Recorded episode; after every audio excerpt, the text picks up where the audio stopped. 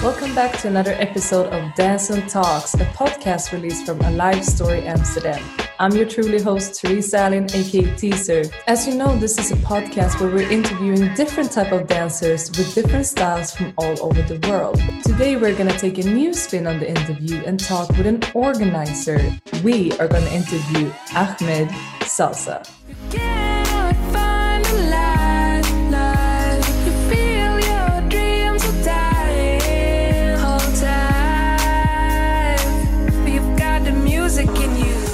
Ahmed Salsa grew up in Dubai. He moved there with his family at the age of one and has Somalian roots. Growing up, he played football and other sports and always had a leadership role where he loved to organize. Dancing has been a part of his life from a really early childhood weddings, birthday parties, and when he got older, he found salsa and the couple dancing. 2007 was the first year that Ahmed Salsa actually organized his first festival in Dubai.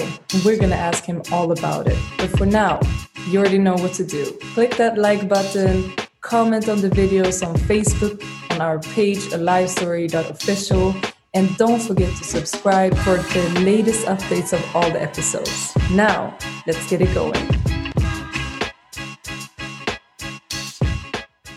Welcome to this interview, Ahmed, aka Ahmed Salsa.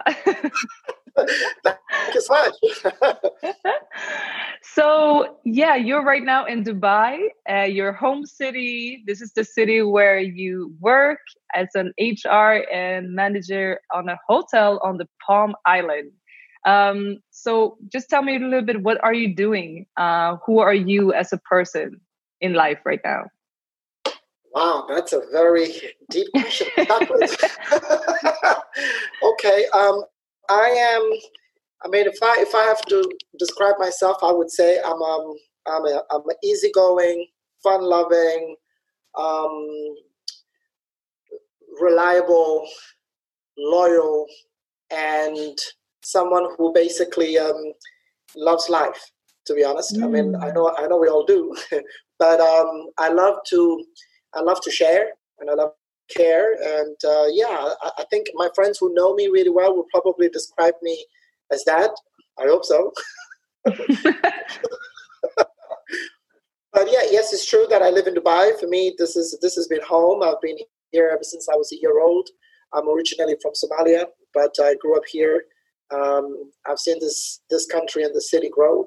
Um, and I do. Yes, it's true that I work for, and I um, an iconic destination here uh, in Dubai, not just in Dubai, but also in the Middle East. It's called Atlantis the Palm.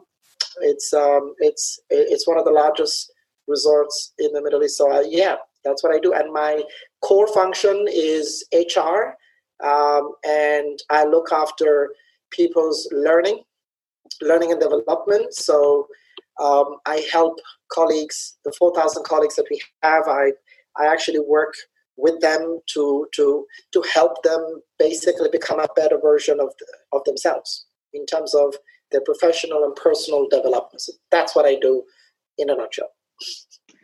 And I think that that's very interesting because we met because you are both a host and an organizer within the salsa and the couple dancing world.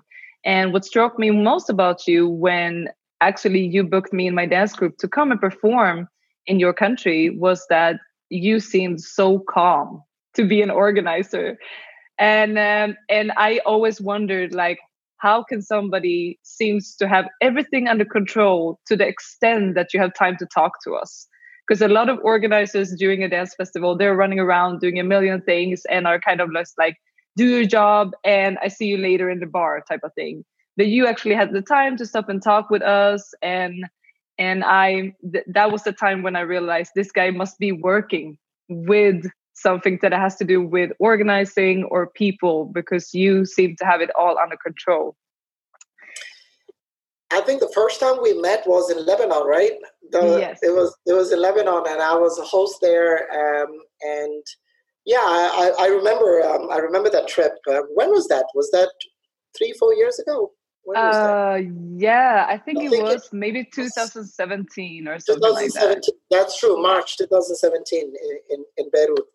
And uh, we just connected um, yeah, I, I, and I said to myself, you know, I have to invite these folks to Dubai. They seem, uh, you guys also seem really friendly. Um, I'm usually attracted to people who are, um, who you know, who are passionate, who are passionate, uh, passionate about what they do, who love what they do, and who are friendly uh, and who connect with the audiences. And, and that's what I lo- love to do myself.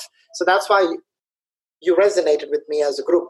And that's why mm. I said, you know what, we got to bring this group home. And how do I keep calm when I'm organizing an event? Um, I've started, well, first of all, I started organizing events. I think my first major festival was 2007. 2007, wow. yeah. So that was a long time ago, and that was actually one of the one of the um, one of the biggest festivals I started with. Maybe, maybe I shouldn't have. Now that I, when I look back, I should have said maybe I should have started small, but I went boom bang. But by nature, as a person, I'm very calm.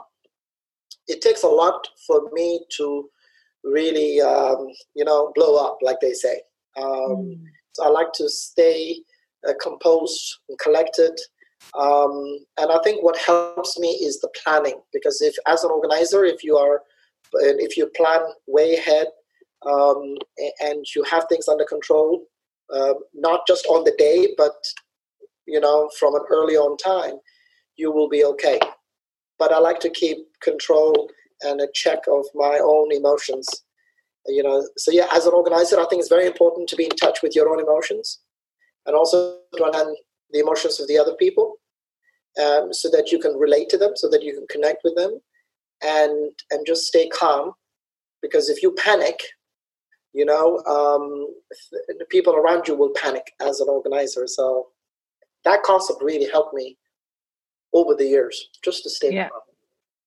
And and so that was the first thing I noticed about you. The second thing I was wondering about was how did this manager, hotel manager, end up in the dancing scene? Like what happened? And and so let's just start from the beginning. Like how did dance come into your life? Because it wasn't maybe it was natural maybe it wasn't but i really want to know how dancing has been a part of your life from the start i think dancing for me like um, uh, has always been a big part of my uh, of my life i mean as a kid we used to always um, we used to, i used to always look forward to the birthday parties you know when i was a little kid you know whether it was my birthday or somebody else's birthday i just couldn't wait to um, uh, for an opportunity to dance and back then um, it was not couple dancing. It was just you know hip hop and R and B, and you just jump on the floor and do your thing.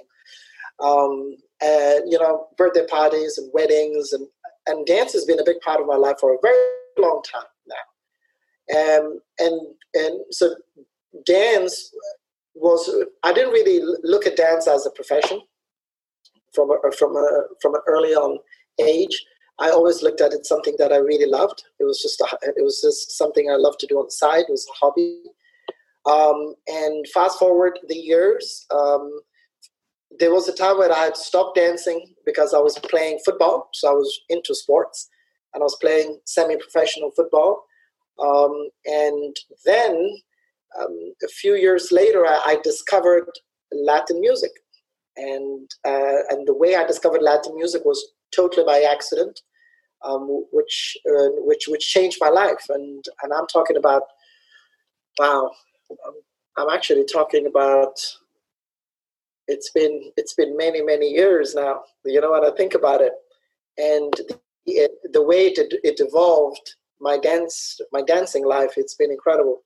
From a young kid doing his, his own little thing on the dance floor to to high school where we had a lot of dancing engagements uh, on stage, um, and then and then as an adult, and moving on into the salsa world, you know, starting off as, as a beginner like everybody else did in salsa, and then as an instructor, and then as an organizer, and then as a host. So I could see my whole life just evolve from stage to stage and now it's time for me to give back to the community and to help new dancers and you know new artists and you know to give to give back to people um, and to the community that I love so much. So dance has been a big part of my life from a, from a very young age. Mm. What? How did you? How did it make you feel when you danced? What kind of did you? What did you notice within yourself that made you wanting to come back to it over and over again in your life? I think to me, life. Uh, sorry, dance is life at its most sensational moment. Now, what does that mean? To me, there are two types of people when it comes to dance. There are people who dance to the music, and we have a lot of people around the world who go to class, for example, in the salsa world or bachata or kizomba. They go to class, they learn a repertoire, and then they go to the club, and then they dance to the music. Now, they might not be in sync with the music, but they dance to the music, which is cool. So that's one. Then you have other people who allow the music to make them dance. So those are dancers who basically connect with the music in a way where you can't really tell if, um, you know um, the music makes them move. It's not them moving to the music it's the music makes them move. So when i dance um, i like the music to make me dance. So what does that mean? That means if it's a cuban song then i would dance cuban. The music tells me what to do then if the music is mambo then i would dance mambo if it's kizomba then i dance kizomba and again, o- over the years, I remember when I first started dancing salsa, there was not a lot of bachata, and the kizomba didn't really exist in our scene the way it is right now. And I remember I used to go to the UK Congress, one of the first Congress that I've been to, when when the UK was the biggest festival in Europe back then, organized by a guy called Paul Young and Albert Torres. And uh, we were 2,500 people in one hall and all dancing to all types of music, including merengue. So salsa, merengue, bachata. It didn't. It, didn't really matter, and it also did not matter whether it was on one or on two. It didn't matter if it was Cuban. It didn't matter if it was timba. It didn't matter if it was bachata moderna or bachata non-moderna. You know what I mean? Well, it, it didn't really matter what the style was. What mattered was the music. And if and the music if the music allows you to dance to me that is what music means to me and what dance means to me. When the music allows me to do what i would you know something that i wouldn't be very conscious about. It's just takes over your body takes over your mind takes over your soul and takes you to a world that you normally would not be in if you were not dancing yeah and I think for a lot of people, me included, um, when I think about dance, uh, United Arab Emirates is not the first country that I think about when it comes to couple dancing. Uh, so um, I think I it kind of need to address that. Like, how was it? Like, did did it? Um, I don't know about the rules or the regulations or whatever, but at some point you must have started as a beginner to learn couple dance. Was it socially accepted? Could was this something you people around you could relate to? Or you know how how did that work? Well the thing is the world the outside world who don't know dubai and who don't know the uae obviously uh, sometimes what happens is people have a preconceived notion right? They, they have a uh, they, they have a perception about what the middle east is all about and since we are in the heart of the middle east we are part of that perception. So when people think about the, uh, Dubai and the UAE, they think, "Oh my God, you know, they, they you know, a couple dance.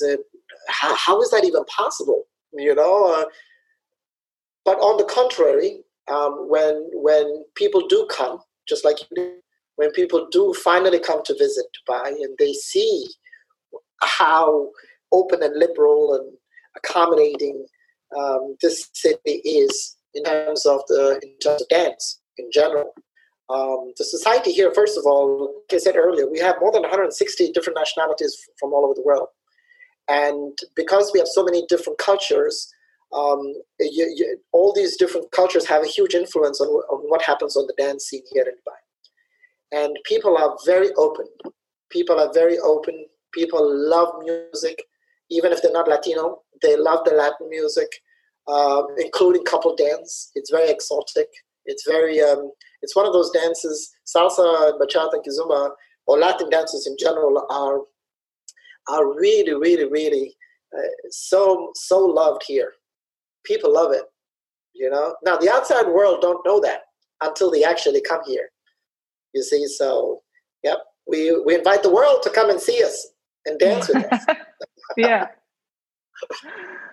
No, but that's nice. I think that that is like that is important, you know, to to talk about because I, I think that um yeah, the outside world as you say like oh maybe it's not you know legal to go to a salsa class because you cannot mix men and women or whatever but it actually do exist and it, as you say like you know you have one of the biggest uh, couple dancing performing companies bnf in dubai yes. uh, so of course it's legal and of course it's like appreciated more than people think as well yeah i mean it, it's it's it's great that you mentioned bnf i mean i have a long relationship with bnf i mean me and Aitor, we go back i mean Aitor first came to dubai in 2007 and he danced at my festival uh, for the first time.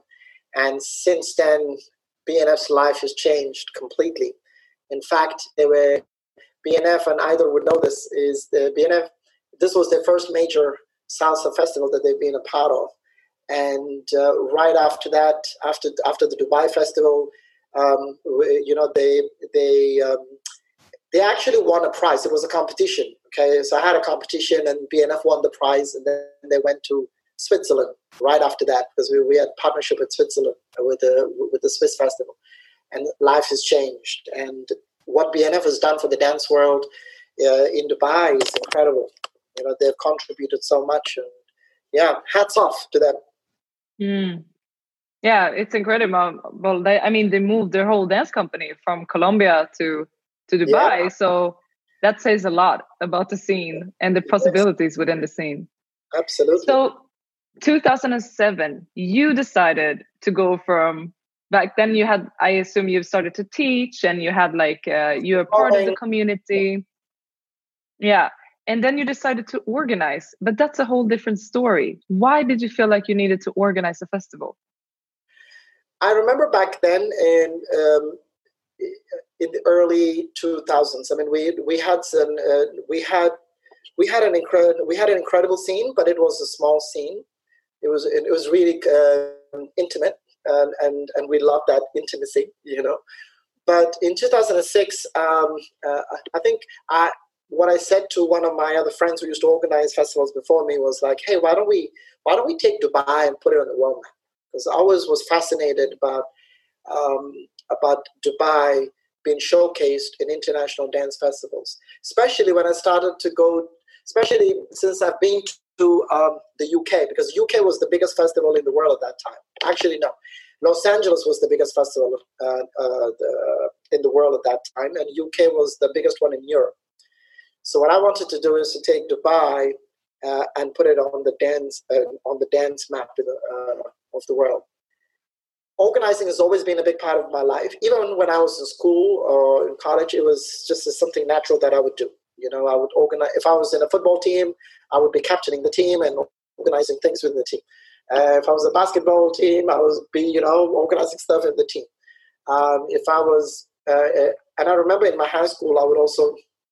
Um, I was the president of the students council, so I was always organizing stuff. So the organizing element came naturally but then the dancer in me, the desire uh, as a dancer in me, continued to grow.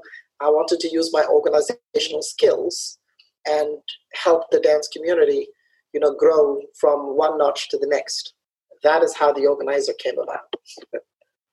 and what did you learn from that first experience? Oh, I mean, it was.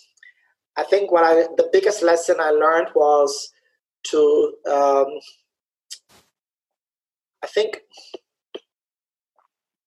the biggest lesson I learned from that particular first festival was um, to start one step at a time. and it's so important for you as an organizer to start one step at a time so that you can gain experience. I think what I learned was um, you got to see, passion is important, but passion without a business mind and experience is not a good combination. you know what I mean? That's a normal combination. Let's move. That's that's, that's a, normal, normal combination. Yeah. No, no, no. What I'm saying is, if there is too much passion but very low experience, you know what I mean? There's a lot of organizers out there who get very excited about an idea, um, who do, who sometimes don't do their due diligence because we are driven by the passion um, that we want to do big things, but without the relevant experience, you know, um, you're opening yourself up to some challenging times, and that's what happened. so my biggest that was my biggest lesson is to try and um, take one step at a time and grow rather than go boom yes and and uh, you kept going. I mean that's 13 years ago. Have you organized ever since then? Yes i think except one year i think we've been uh, we've been all yeah we've had the festival every single year. I think w- w- one thing uh, one thing uh, one of my strengths is resilience. Resilience is so important because if you fail once, it doesn't mean you're going to fail forever. You might fail 20 times. You know, there are people who failed so many times, and, I, and, and now I'm not talking about just dance. I'm talking about just in general. You know, every time you failed, you learned you learned a way. You learned one thing or one way that you should not do again. You know, so you keep failure to me is not the end of the road. Failure is actually the start. So yes, I've, I've failed many times, uh, uh, you know, um, but I learned so much, and I grew as a as as a person. I grew as an organizer. I grew as a person. Um, whether it is relationships or it is just delivering quality festivals, yeah, you learn so much. You know, you learn. You learn from your mistakes. Yes, and I think that this is interesting because I think that a lot of organizers can you know recognize themselves in others mistakes. Can you tell me about one of these let's not call it failure let's call it learning moments? Can you tell me about uh, one learning moments that you had where you were like okay i learned it uh, and i will not do that again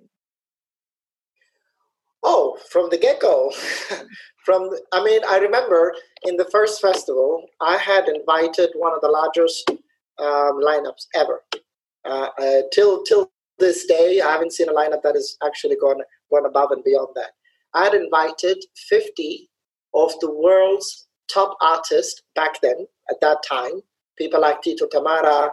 Um, you know, I, I mean, I had so many, so many incredible artists at that time, and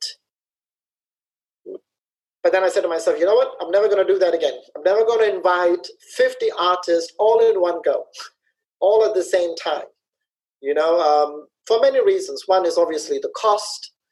Um, and what happened to me on that particular event was so funny because one day before the show, and we were doing a theater show, okay, and all these 50 artists from all over the world, from the US, from Europe, from everywhere, they were supposed to perform the next day. And at that time, I used to work for British Airways. And I, I felt very comfortable because I knew that British Airways was reliable. you know, that it will, flights would never get canceled. But what happened was the flight, the, a flight that carried 25 of those dancers, got canceled that night before the theater mm. show. And we had sold all tickets. It was a sold out event. And I didn't have 50% of my artists 24 hours before the show. So obviously, as you can imagine, I didn't have um, enough. I didn't sleep. I did whatever I did. The resilience in me came out. I rebooked everybody, and I managed to get those. Leon Rose was on that flight, and Leon Rose was my point of contact because they're all stranded in Heathrow Airport. so I, I, I, I moved on to, and I went to Emirates. I said, I'm not leaving until you guys help me. I, this is what I, this is the situation. Somehow, after six, seven, eight hours of nonstop negotiations, we managed to rebook everybody. Everybody arrived maybe about two hours before, two to three hours before the show began. They arrived in Dubai, got straight to the bus, no welcome, nothing, makeup change.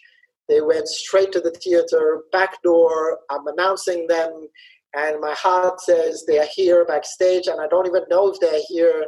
And I said, "This is it. It's do or die." And I announce, and they they just go straight to the stage, and as if nothing happened. Wow.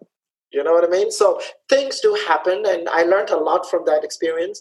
Is basically to have a buffer, a day or two buffer, to bring people in advance, and not to bring such a lineup, uh, a huge lineup as well.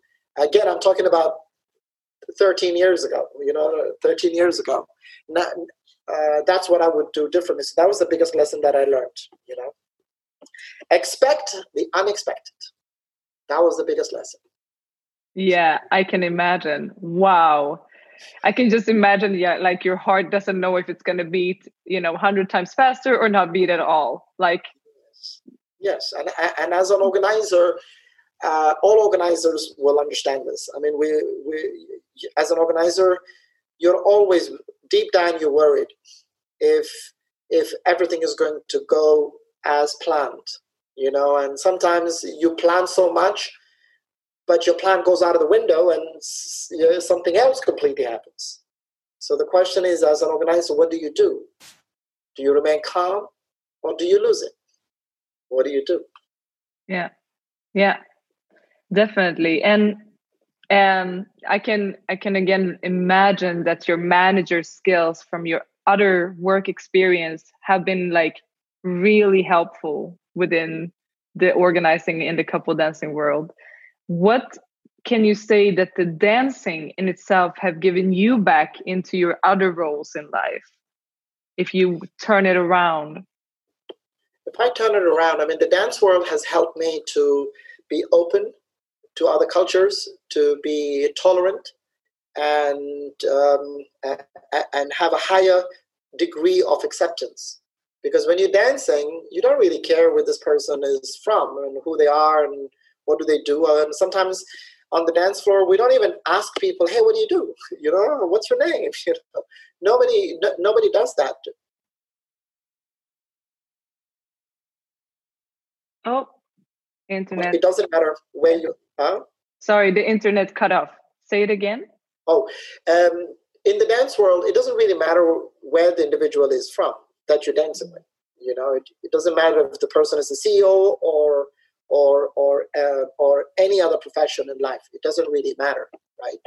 So that's what really helped me. So when that that is what the dance world has given me, and when I go to my to my uh, to my uh, to my um, uh, to my career uh, in HR, that's what I use. That's what I that's what I actually um, use in that world is basically a sense of openness and um, tolerance. Yeah. So yeah, yeah, that's what the dance world has taught me and i mean there's like uh in anything to do with dance whether you are a background dancer or if you own a dance school or if you're organizing an event there's countless of hours spent on you know uh, crafting your passion or um, working on your craft basically um, when has it been a moment for you as a dancer organizer where you felt like this is why I do this. This is this moment is exactly why all of those hours are, are worth it. I think as as a dancer, as an artist, I love to see the joy of the people, you know, the, the joy on people's faces when I'm on stage. And I remember when I used to perform, um, when when I dance and I see how happy people are uh, watching that that dance or even teaching them. You know, I could see them transforming um, from the person that I had just met to a person that is completely different, someone who has a higher sense of confidence, higher sense self of esteem.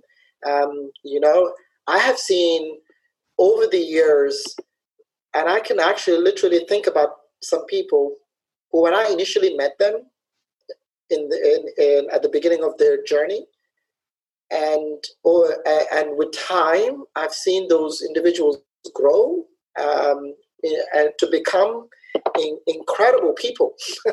you know, um, I remember this particular um, friend of mine. He was very shy, and um, I um, I remember meeting him uh, in the club for the first time, and he wouldn't talk to anybody, and he wouldn't dance with anybody.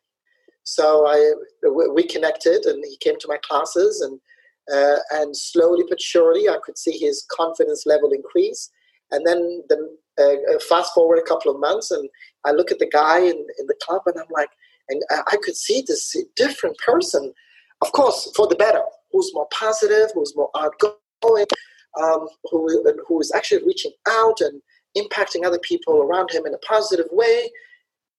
That is when I know that this dance is, is, is, is really, this is what I love about this dance, is it, it really helps people come out of their shell, you know, of shyness, low, sometimes of low confidence, to become a better version of themselves, to be also more tolerant and open to the world, and be a, you know. So I've seen so many incidents of that over the years where people have have changed for the better. Yeah, yeah.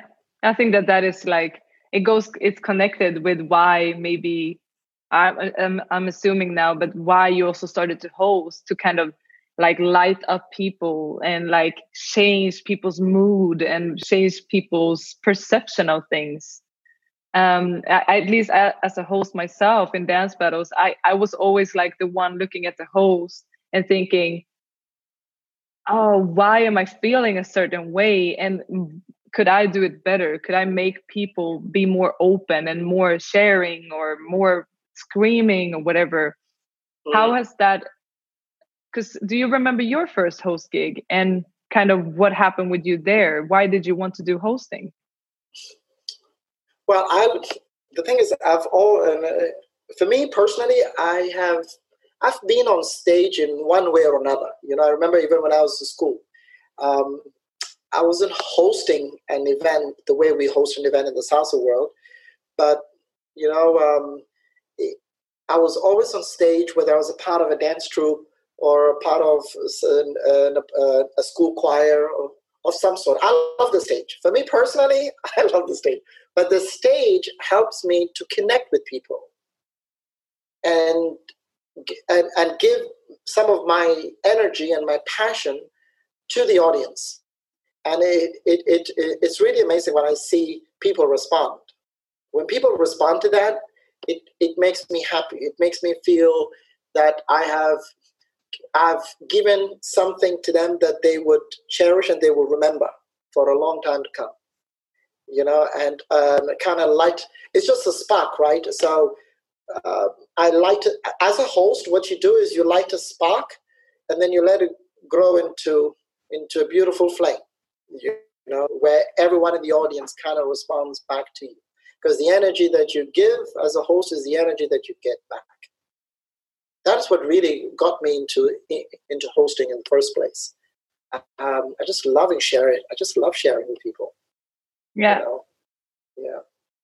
And as uh, as an host, who do you aspire to be? What kind of character? Because we all have like a we go into a character more or less, even though we are ourselves.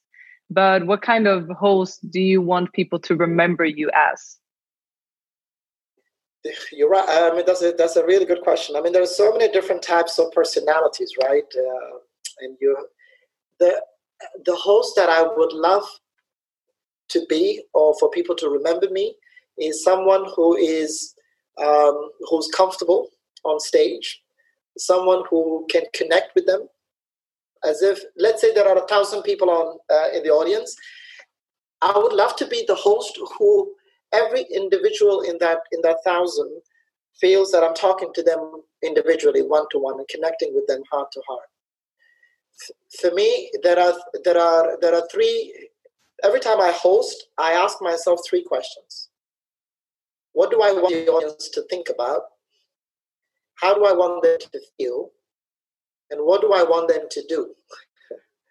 so if I answer those three questions, every show that I do, um, I usually connect with the audience in a way where they will where, where people remember me, and I remember them as an audience because you know, to, tango.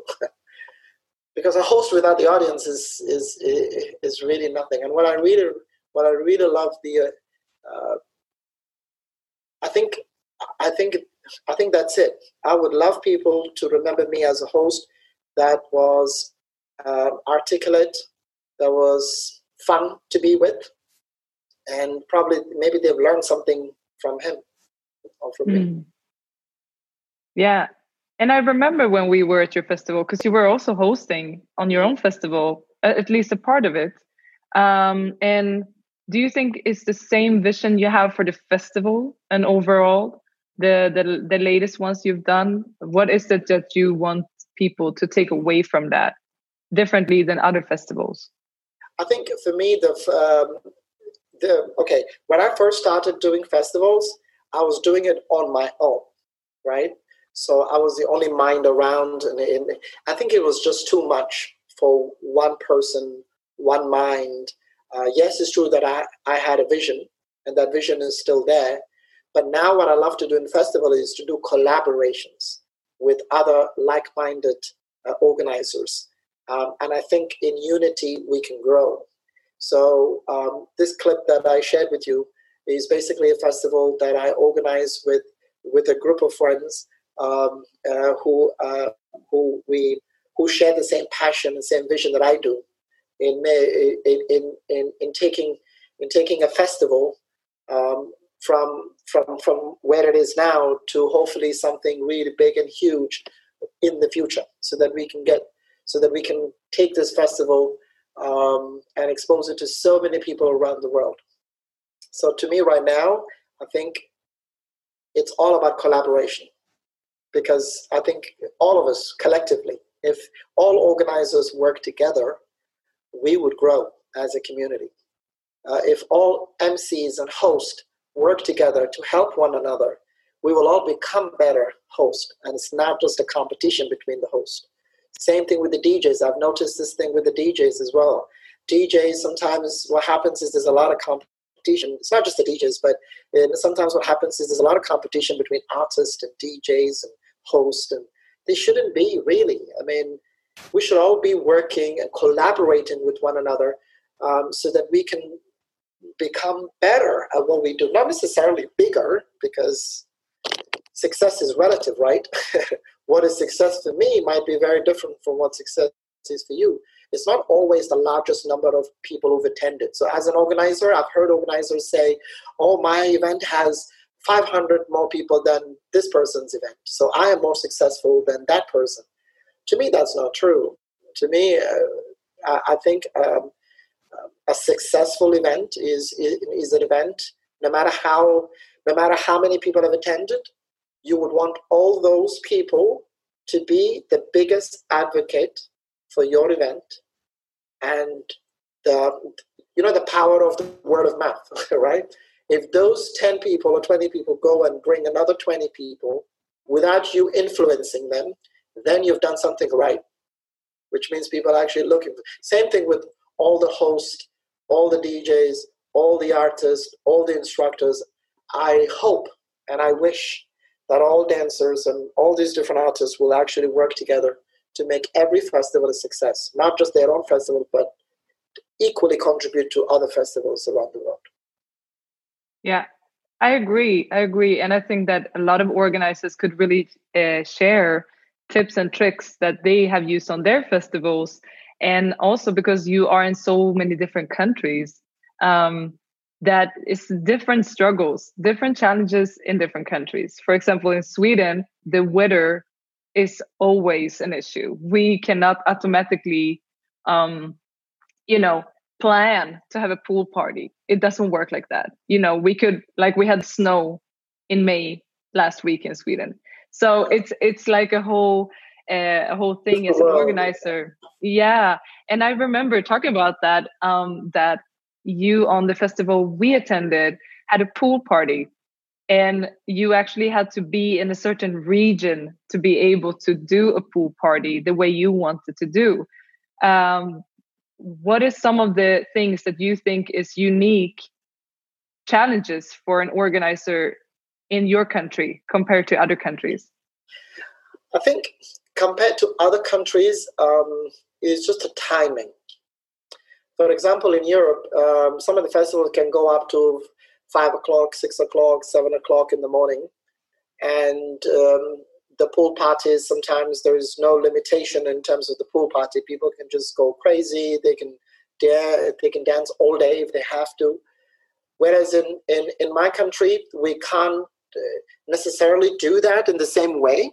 I mean, there are some events that can that can do it, but majority of the events cannot. For example, we cannot dance beyond three o'clock in the morning. So all parties have to close at three. And when people come from different parts of the world, they come to to, to the Middle East or to Dubai to the UAE, they're expecting that. They're expecting for the parties to finish at five or six or seven o'clock in the morning.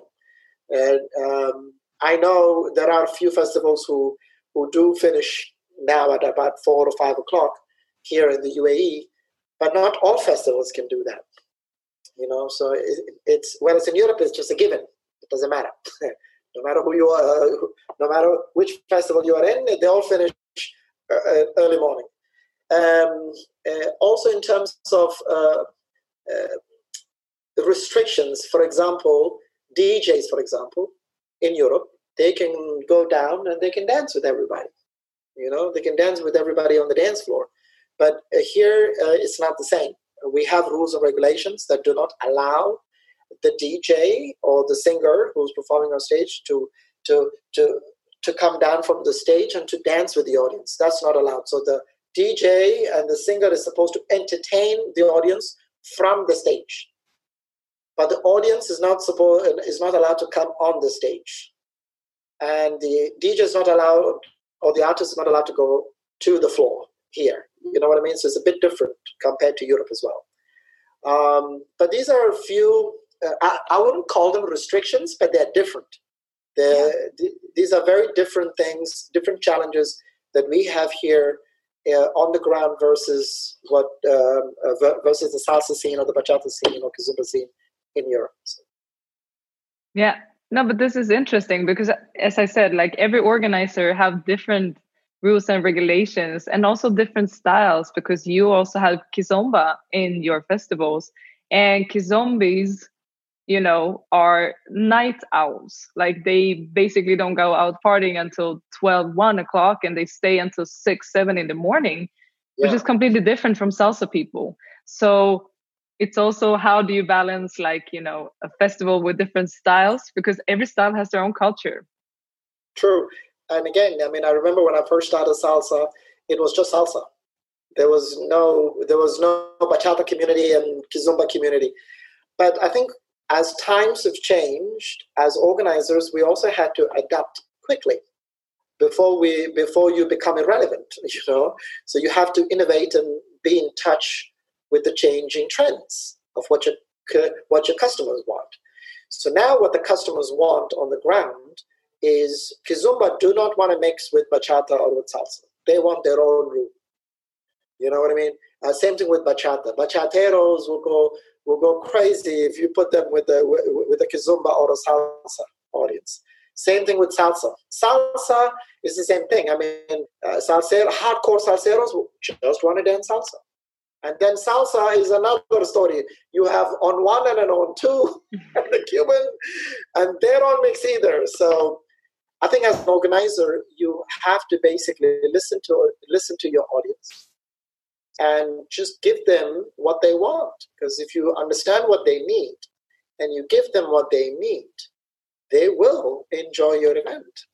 Yeah. But if you but sometimes what happens is organizers would would say no. I personally don't like Kizomba, for example, or bachata, and I will only have salsa. Now he might be if an organizer does that, then he'll be he'll be completely missing out on a huge uh, communities out there that could have been easily part of their festival, easily.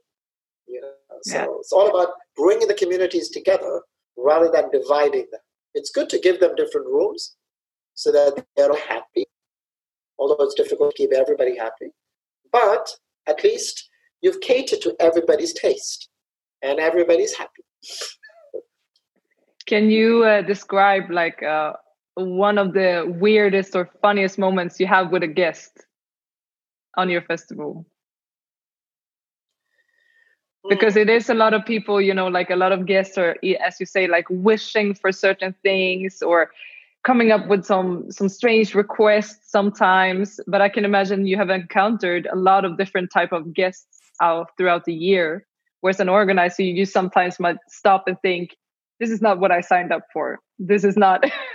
this is not what I expected. mm, I'm just thinking. I mean, I've seen so many, so many things over the years. I was trying to remember one thing that stood out.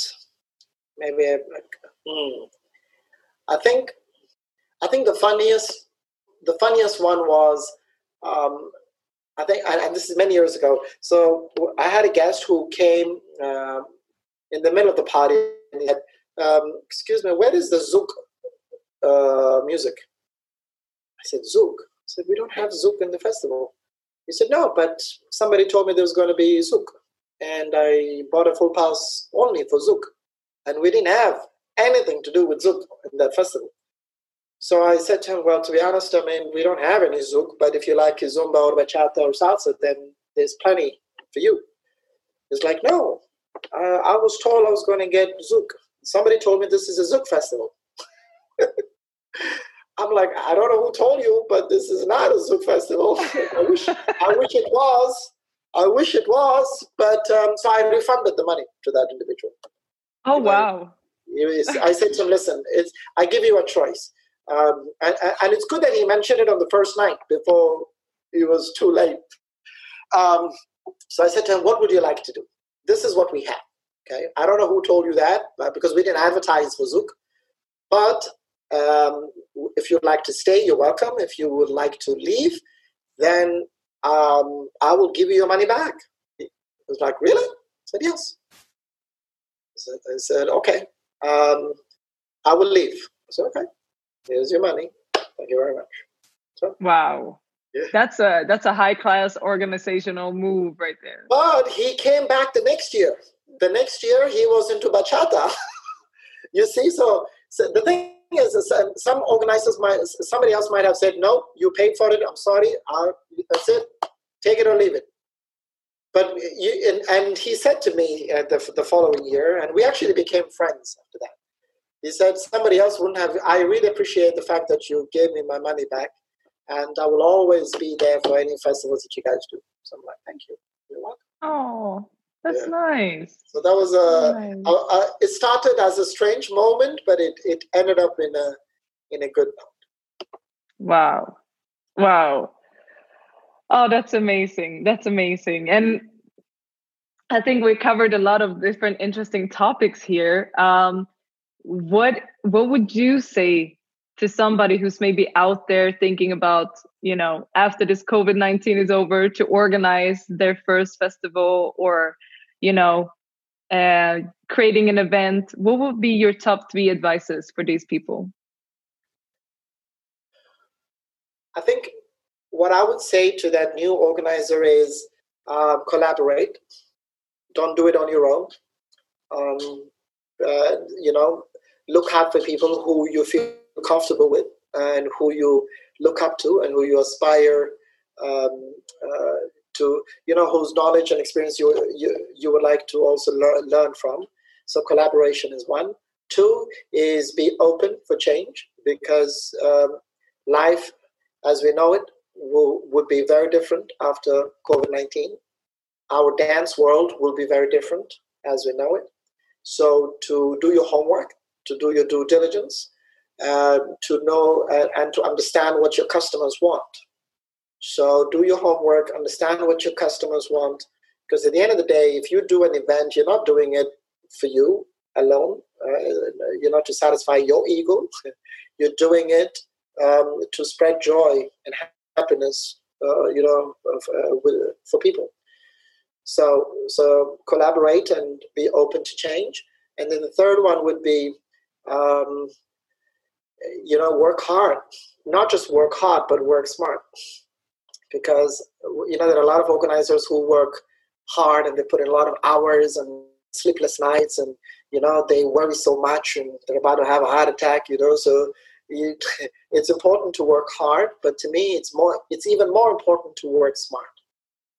Um, to work smart and um, so that's three. And if i give one bonus one um, is is just to is just to be humble uh, to be humble and reach out to people um, not just the organizers but also um, to your to your audience as well and connect with people because people I know organizers who have tried so hard to organize events, but for, for, for some reason, they cannot get their event off the ground.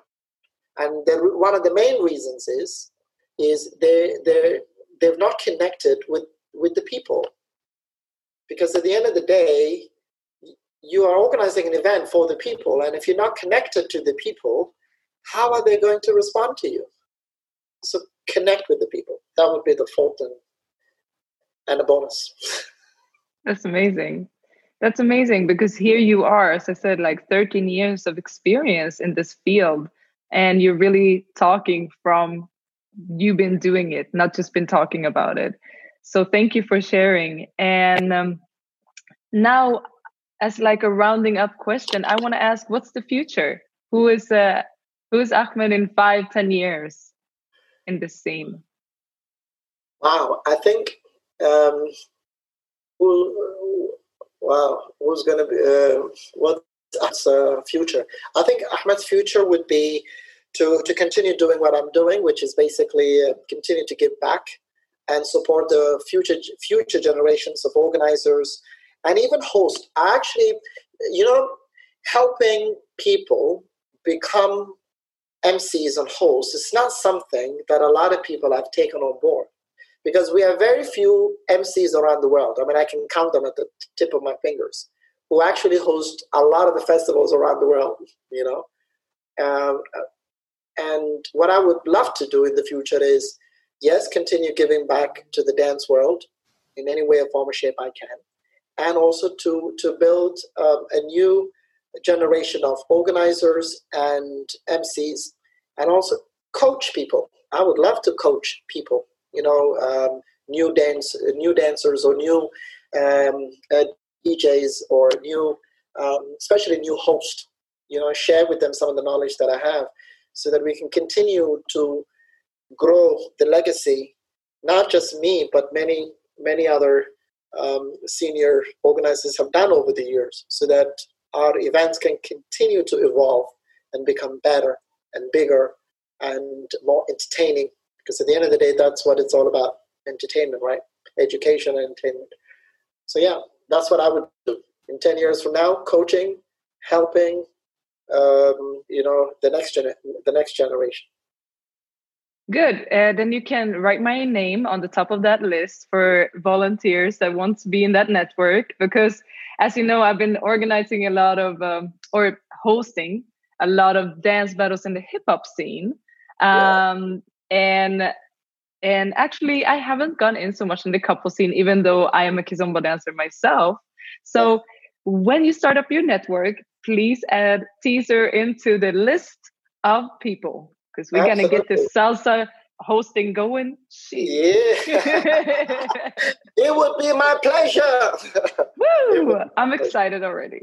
Ah, pleasure. all right, so thank you so much for sharing all this knowledge. I'm gonna leave the the mic to you. Is there anyone you want to shout out or anything you want to say to the audience as a finish up for this interview at Alive Story? I just want to give a big shout out to my friends in the uh, well, all over the world, um, wherever you are. Um, this mess, you know, I just want to say a big thank you for your support throughout the years, um, and a special shout out to my brothers here on the ground in the UAE, people like um, uh, Joe, uh, Yudia, Musti, Hani, um, and obviously the BSK crew that I work with.